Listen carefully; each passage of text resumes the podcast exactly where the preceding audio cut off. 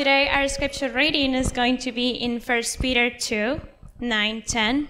I invite you to open your Bible so we can all read together. And please stand up. Let's read. But you are not like that, for you are a chosen people. You are royal priest, a holy nation, God's very own possession.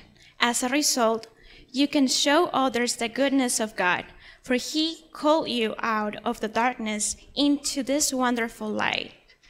Once he had no once you had no identity as a people. Now you are God's people. Once you received no mercy. Now you have received God's mercy.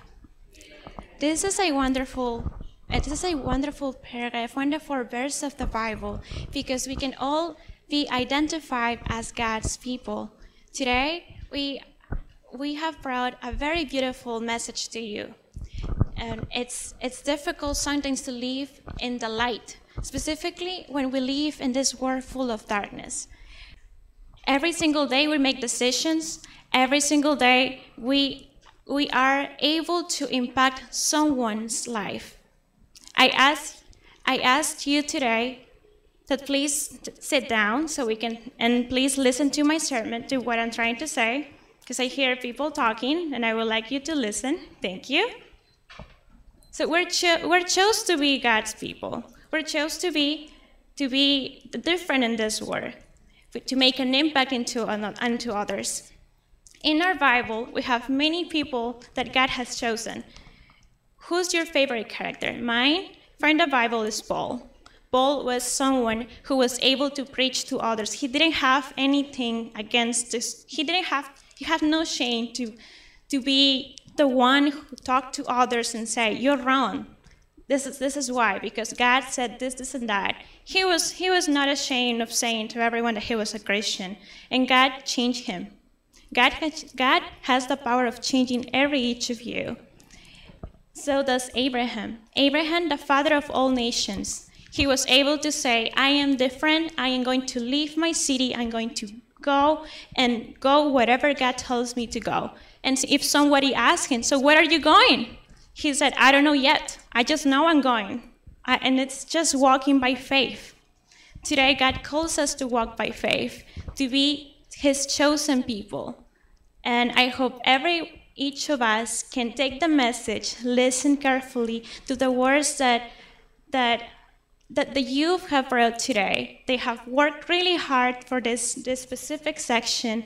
I ask you to open your heart for the message so God can use them to deliver a message to you. You probably know that Abraham was an old man when God promised him a son.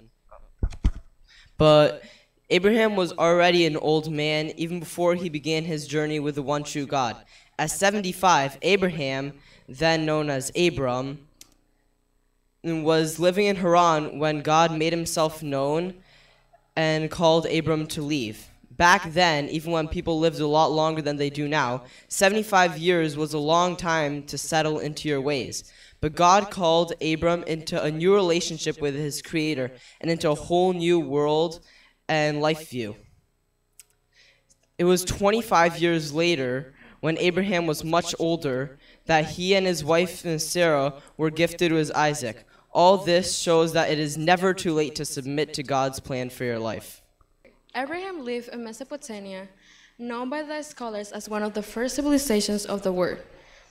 Scriptures tell us that um, Abraham was a native of Ur, a city located in Mesopotamia. Mesopotamia is well known of being one of the first civilizations of the world, and according to archaeologists, Ur was a port city and a urban center located in, in Persian Gulf. It is what um, it was this city that Abraham was called, having to spend his life living at the edge of the water. Um, Abraham must have found um, a Noah's life a big transition.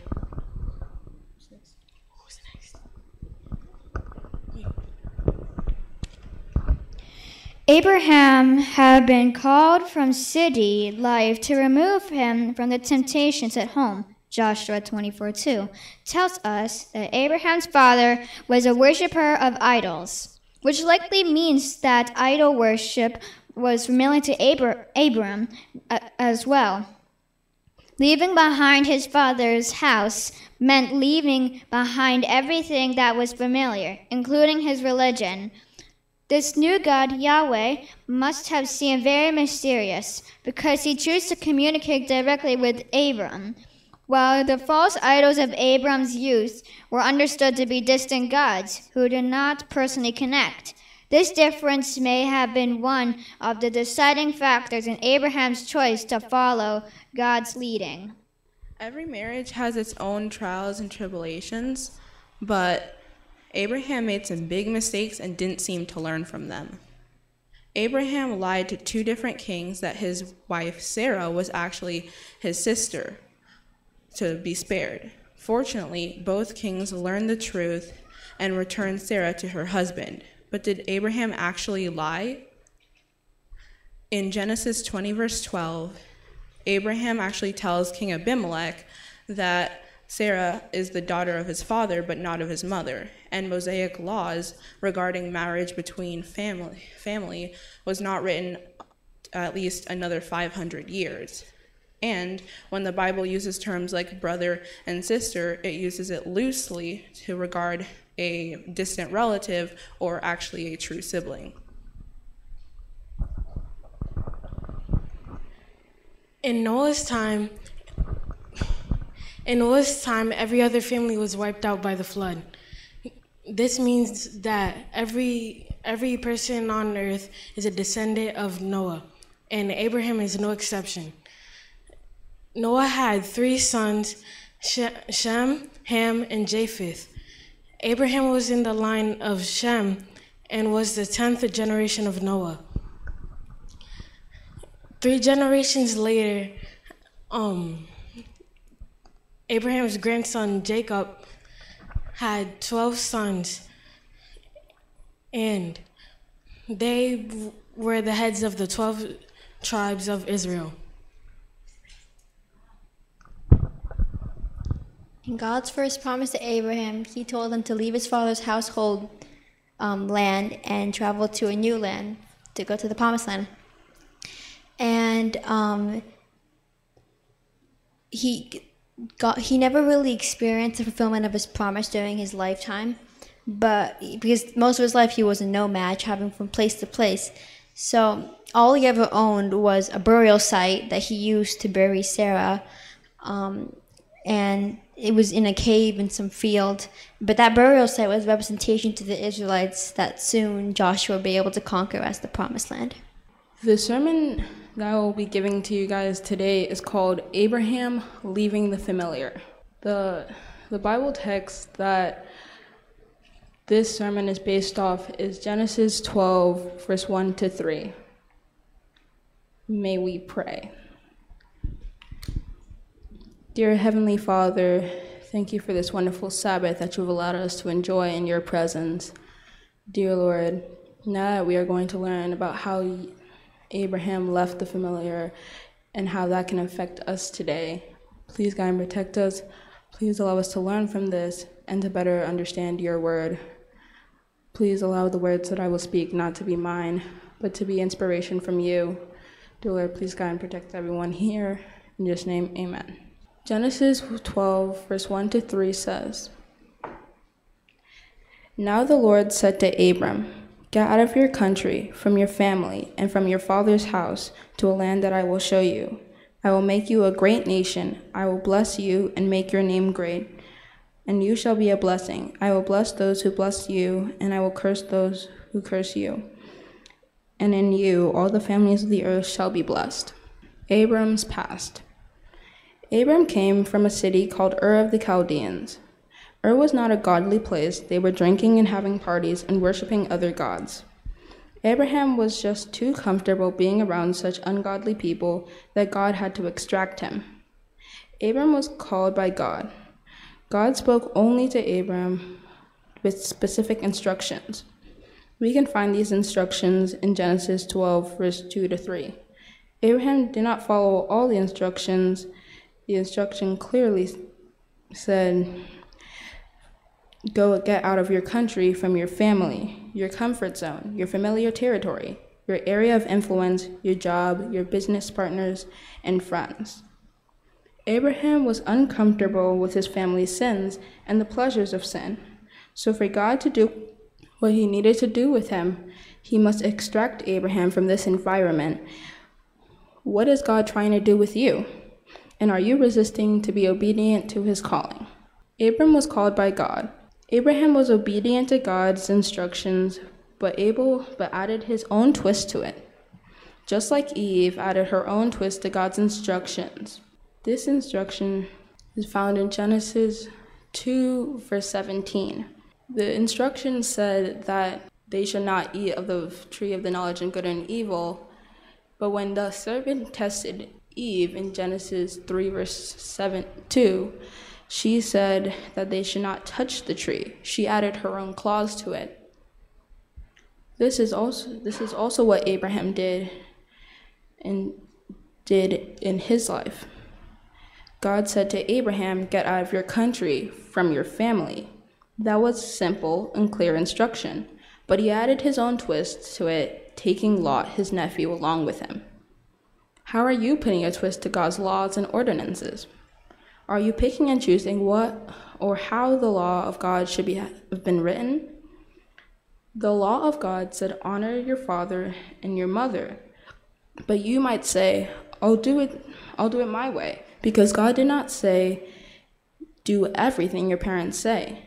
That is your own twist. You might also take the take the commandment, remember the Sabbath day and keep it holy. But you might say, I may watch this football or this show later. I might watch this football or the show now. After all, I'm not doing any work on the Sabbath, and so on. Problems. Along the way, Abram had to get familiar with trusting God and not relying on himself. You can see this when he does not trust God in giving him a child. He first relied on himself and heeds to his wife's demand by taking his maidservant Hagar to himself let us note that Abraham is familiar with God's voice and his trustworthiness in his words, but he, chose, but he chose to trust his own conscience, just like many of us do today. Many of us today would say, I followed my instinct.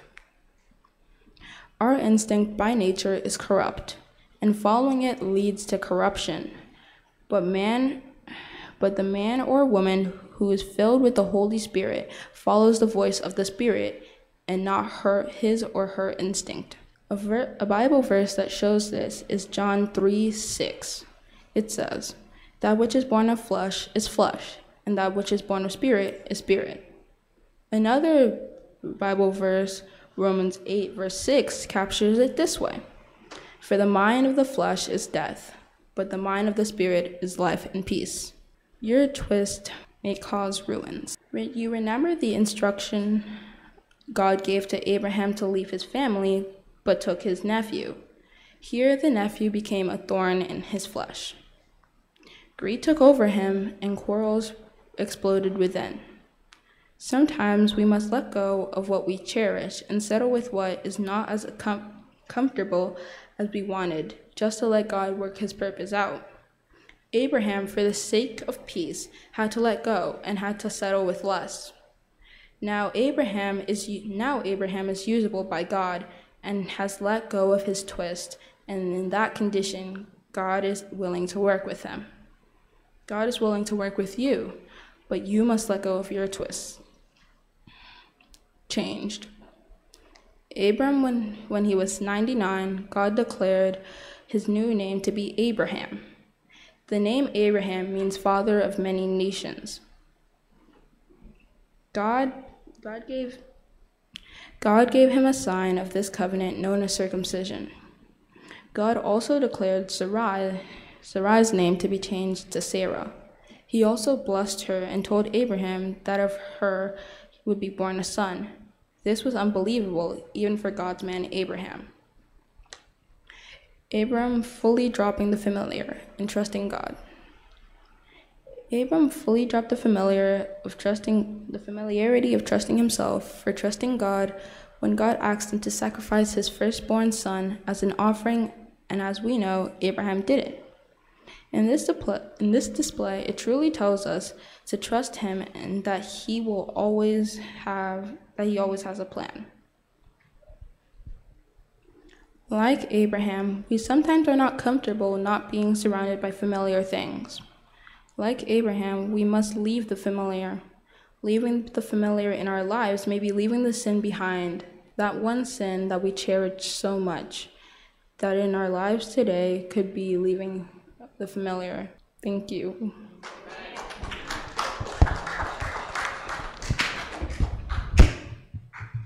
About Saul. During his brief years of ministry, he had never seen Jesus. However, he had interacted with many of the disciples, especially in Jerusalem. He was a Jew by birth, and there were questions about his commitment to Judaism before and after his, Christ- his conversion to Christianity. So the Jews plotted to kill him, but he came to know of their plan, and the Jew and the disciples let him through the wall at night. In second in Second Corinthians chapter 12 verses 1 to 10, Paul remembers being caught up to the third heaven. There he he experienced things beyond words. After this, he became prideful. So God sent workers of Satan to humble him.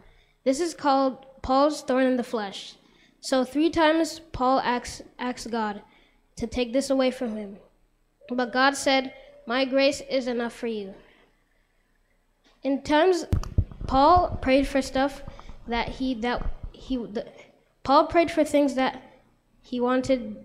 Paul prayed for things that he wanted to happen. But in times like these, we should imitate Paul and trust God's understanding more than our own. When you read Acts of the Apostles, you think Paul went straight into ministry after his conversion, but that's actually not true. Uh, this is Paul's point of view um, after his conversion. I did not go into Jerusalem um, after I converted. I went into Arabia and then to Damascus after three years and returned to Jerusalem to stay with Cephas for 15 days. Galatians 1 16 to 18. Um, we don't know exactly what he did in Arabia, but I think that he probably either spent a lot of time studying, praying, and reading the Old Testament. It is a common misconception that God changed Paul's name to Saul, like others, like Abram to Abraham, but it was never actually indicated in Acts that there was a name change. Luke just started calling Paul, Paul, Paul, when he started his ministry with no actual indication. So it's so the reason why the name change happened is because Paul and Saul are both actually his names.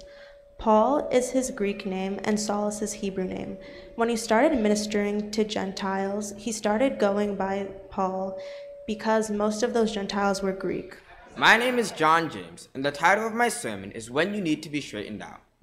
Paul always thought he was doing the right thing by persecuting Christians, but one day he got a stark wake up call on the way to Damascus. In Acts 9, verses 1 to 8, it states Meanwhile, Saul was still breathing out murderous threats against the Lord's disciples. He went to the high priest and asked him for letters to the synagogues in Damascus, so that if he found anyone there who belonged to the way, whether a man or woman, he might take them as prisoners to Jerusalem. As he neared Damascus on his journey, suddenly a light from heaven flashed around him. He fell to the ground and heard a voice say to him, Saul, Saul, why do you persecute me? Who are you, Lord? Saul asked. The voice said, I am Jesus, whom you are persecuting. Now get up and go into the city, and you will told what you must do next. The men traveling with Saul heard the voice, but saw no one. But in spite of that, they helped him into the city. A lot of times, we need that wake up call. We assume that we're doing God's will or his chosen work, but it's far from it. Paul is an example of someone blindly following his own or another's will without actually consulting with God to see if that's what he wants us to do. Now, You have to seek God diligently in prayer to get this kind of concentration. You need to study, you need to have devotion. And we don't actually know what Paul's true story behind it is, but we do know that he was dedicated to God. And when he went after the Christians, he thought he was doing the right thing. This is why he actually turned to Christianity so easily, because upon realizing what his problem is, he immediately changed. It wasn't instantaneous, but it was a gradual process where he was cooperating with God and not constantly fighting with him. Well, this is something that many people struggle with. I struggle with it. We all struggle with it. In fact, have you ever had someone come up to you in church, or maybe after church, or even publicly, and call you out for something? Well, this brother or sister might have thought that they were doing the right thing by calling you out on that, but they weren't. In fact, Matthew 18, verse 15, which states, Moreover, if your brother or sister sins against you, go and tell him his fault between you and him alone. This means that they shouldn't have done that. But because they thought that they were doing the right thing, they thought that it was God endowed. God had given them the right. But they weren't actually consulting with God. That's why we need to pray daily. Whatever we're doing, we have to go through the day, pray. If we're going to leave our house, we need to pray. Before we drive, we need to pray. Everything we do, we need to pray. We need to consult with God to see if that is His will for our lives. Now, we oftentimes find ourselves defending these actions, though. And these actions that we defend are obviously wrong. Proverbs 26, verse 11 says, A fool who repeats his foolishness is like a dog who goes back to what he has thrown out. We often find ourselves being like that dog. Instead of being like Paul and turning from our wickedness, we constantly go back over and over and over and over again without any remorse. This constant cycle hinders us from truly seeking God's path for our lives, whatever that may be. Think of it like this God has to call us, right? You know when your parents call you, right? And you're supposed to come, you're supposed to respond, but you don't always respond. You might ignore them or continue with what you're doing. Well, your parents have to take action to make sure you pay attention. God has to do the same thing. For example, if you're always lazy, lying around, not doing what you're supposed to do, maybe God will allow you to be fired from your job as a wake up call. Or maybe you're always on your phone. Maybe God will allow your phone to break, a genuine opportunity for you to spend more time with Him. This is why, brothers and sisters, we must always take the opportunity to look back and see what is God trying to teach us through this situation. Instead of sitting there and stewing on what's wrong with it, maybe we should look and see what is God going to bring out in me? Why is He putting me through this trial? Because everything God gives us, we can overcome. We need to turn and look through the road. We need to look down the road to Damascus. We need to change. We need to look forward. 2 Timothy 2, verse 21 says, Therefore, if anyone cleanses himself from what is dishonorable, he will be a vessel for honorable use, set apart as holy, useful to the master of the house, ready for every good work. This means that we have to change and allow ourselves to be set apart for whatever God wants for our lives. In John 8, verse 40 to 44, Jesus speaks to his siblings. This is the conversation that ensued. As it is, you are looking for a way to kill me, a man who has told you the truth that I heard from my God. Your father, Abraham, did not do such things. You are doing the work of your own father. Now, Jesus' siblings responded, saying, We are not illegitimate children. The only father we have is God Himself.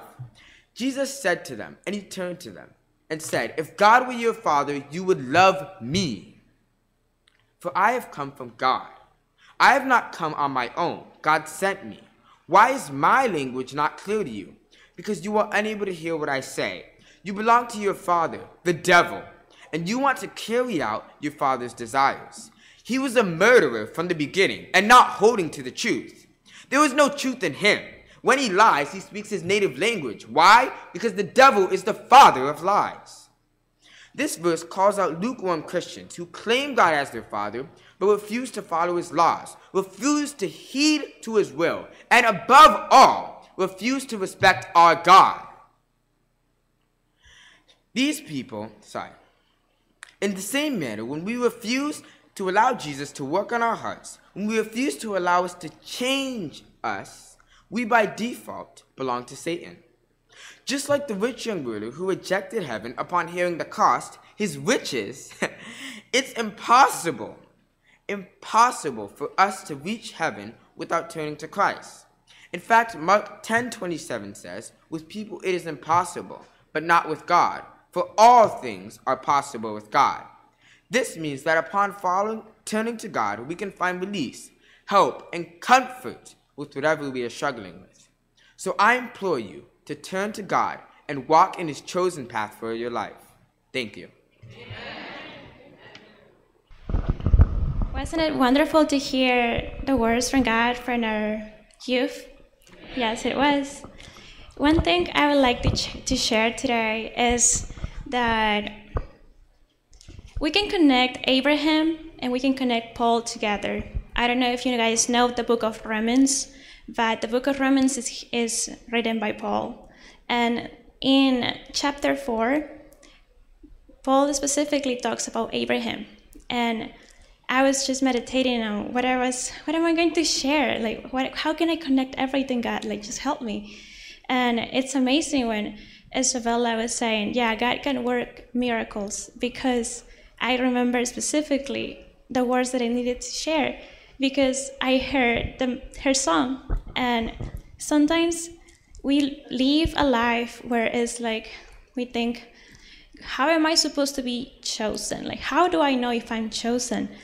I believe that every each of us have been chosen by God, and as how God, God guide, guided in the past people to write our Bible, we know there's a promise that our angels write our lives. We have a book, and every each of us has a has a book, and it's amazing because everything we do, everything we think, every every intention has been written by our angels and and how do we connect our present life with Abraham and Paul?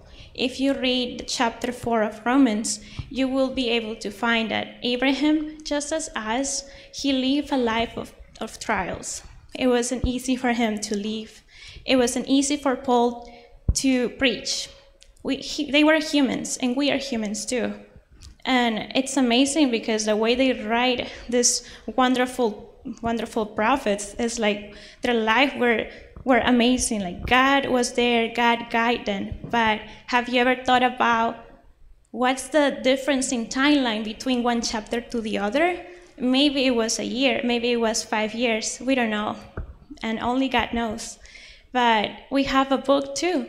And maybe one chapter is being written today, and maybe the next chapter will be written here in like two or three years. It's a matter of us choose, choosing specifically when, when our angels are going to read our chapters. If I decided to do something good for God today, I am pretty sure my angel will write it down in my book. And if I decided to do something wrong or something that goes against my faith, my angel will write it too. It depends, like we choose, we choose when our angels are going to write our books and how many acts of kindness, how many acts of of, of faith specifically in our lives, those, those things are, are what our angels are going to write. And I just want every each of us to meditate in this and to think about, to bring something, to bring the message from today and apply it into our lives in the present that what we live right now is not easy. And we need to read our Bible, choose the example, follow the example of Abraham and follow the example of Paul to have a life that when God comes for the second time and when we read our book, it's going to, it's going to say, oh, Rena did this today. She was, she was chosen by God and she preached. Isabella decided to not get discouraged in her, in her song and she tried again and she sang. And maybe those words from the, song, from the song changed somebody or brought somebody to Christ. Or maybe today, I don't know, John decided to preach today and he wasn't feeling good. Let's say he didn't, but he chose to preach. That, that's, that, it, that, that's what it means to be chosen to decide something that goes against our human nature and to, and to do it for God. Amen. Let's bow our heads for prayer. Dear Heavenly Father, Thank you so much for everything you do for us. You're a God of mercy, you're a God of love, a God of kindness. Your goodness is is great. We don't deserve you. And even though we live a life where we think about the things we're gonna do tomorrow and, and the things we're gonna do the next day, you're still caring for us and you told us every single day to open our Bible, to read your word, and to think in you. It's hard. We know human nature is to be selfish, to be to judge others, to be jealous. But you called us to be righteous. You called us to live a life in the spirit. And that's that's a that's a verse in the Bible that says there's a verse in the Bible that says that everything that com- that is good comes from the Holy Spirit, comes from the Spirit. And this is this is amazing because even though we're humans, we can still live a life where there's virtues, there's righteousness, there's everything only by, only by the guidance of you. And that is that is something that warms my heart to think that even today we can all live as Abraham. We will all live as Paul. Even in turbulence, even in trials, you are there with us, and that's that's something that I want every each of us to bring back to into their house and, and keep in their house in their hearts and to share to others that our life our lives have a purpose a purpose to bring more people to christ and to show to others that you have chosen. Us in your name i pray today for a blessing in every each, every each of us in their houses in their problems so they can see your hand in their lives in this week.